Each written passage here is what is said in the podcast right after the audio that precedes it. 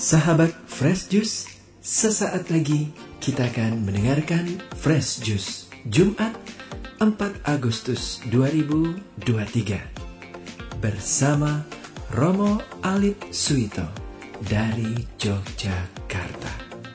Selamat mendengarkan.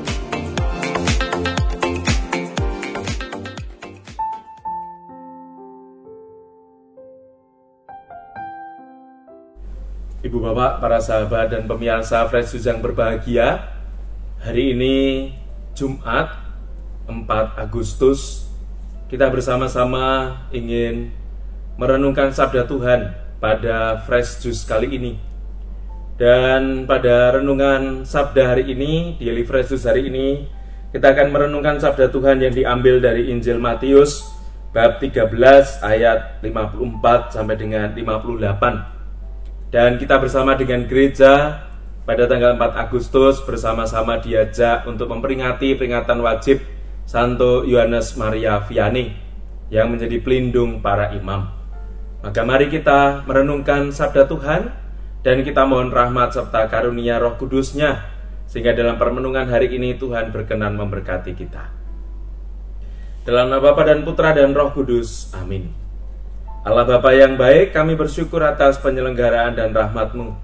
Semoga dalam permenungan sabda di Fresh Juice hari ini, kami semakin kau kuatkan dan kau teguhkan dalam seluruh perjalanan hidup kami. Terlebih kami percaya bahwa penyelenggaraanmu selalu nyata untuk hidup kami. Demi Kristus Tuhan dan pengantara kami. Amin.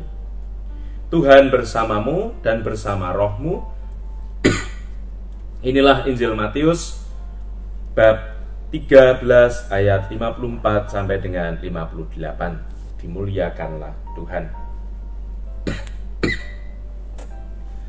Pada suatu hari Yesus kembali ke tempat asalnya.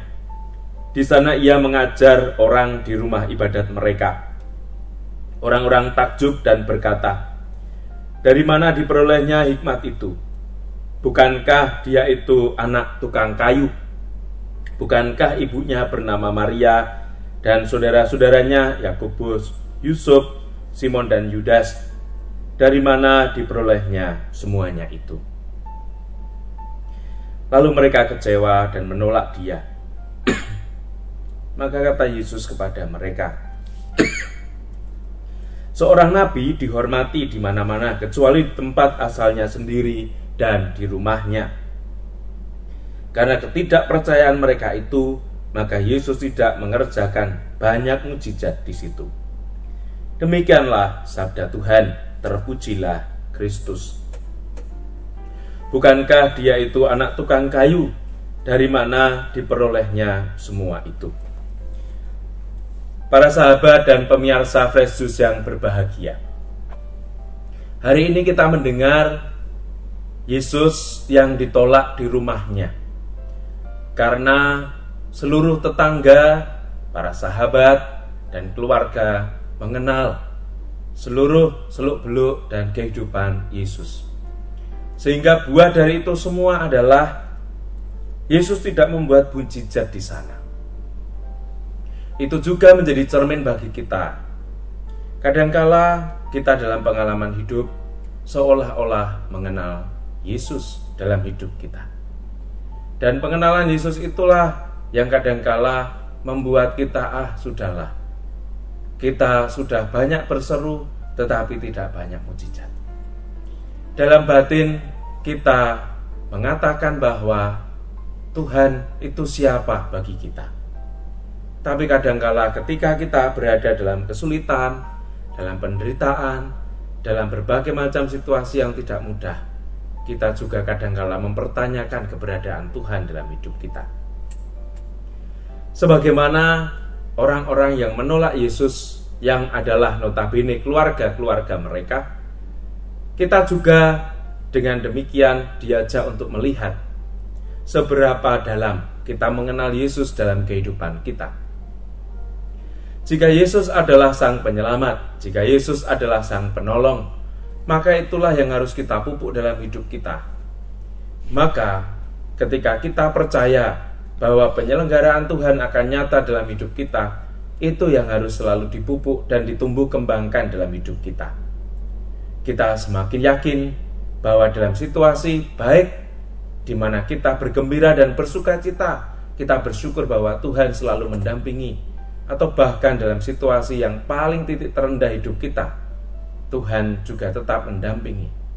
Kita selalu membutuhkan bantuannya.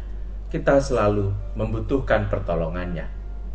Maka menyingkirkan rasa bahwa kita tidak membutuhkan kehadiran Tuhan, rasa bahwa Ia tidak adil dalam hidup kita, rasa bahwa Yesus selalu saja jauh dari hidup kita. Itu godaan, dan itu harus pelan-pelan disingkirkan. Karena dengan menyingkirkan rasa perasaan itu, yakinlah iman kita akan semakin bertumbuh, dan Tuhan pasti memberkati pejiaran hidup kita sebagaimana yang diupayakan dan dihidupi oleh umat di gereja ini. Terutama teman-teman muda dengan kedai kopi Laudato Si.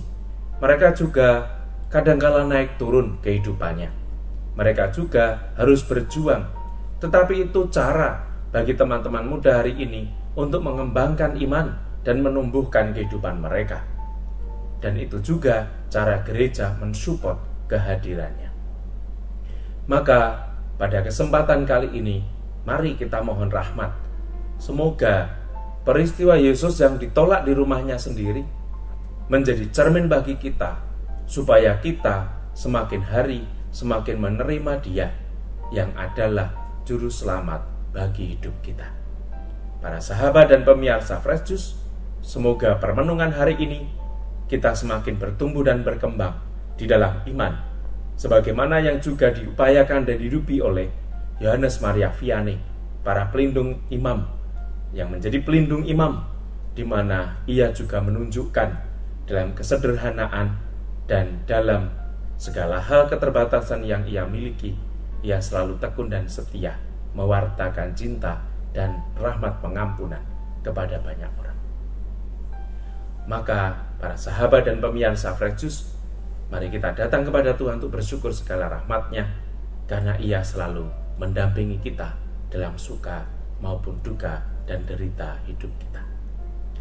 Dimuliakan Tuhan kini dan sepanjang segala masa. Tuhan bersamamu dan bersama rohmu. Semoga seluruh kehidupan kita hari ini dan terlebih persembahan hidup kita di mana kita berdevosi pada hati kudus Tuhan Yesus di Jumat pertama ini bersama dengan Yohanes Maria Vianney yang kita cintai selalu kembali dan menjadi tanda kasih serta berkat Tuhan melimpah untuk kita semua Bapa dan Putra dan Roh Kudus. Selamat beraktivitas, Tuhan memberkati dan berkah dalam. Sahabat Fresh Juice, kita baru saja mendengarkan Fresh Juice Jumat 4 Agustus 2023. Terima kasih kepada Romo Alif untuk renungannya pada hari ini. Sampai berjumpa kembali dalam Fresh Juice edisi selanjutnya. Tetap semangat, jaga kesehatan, dan salam Fresh Juice. Ciao.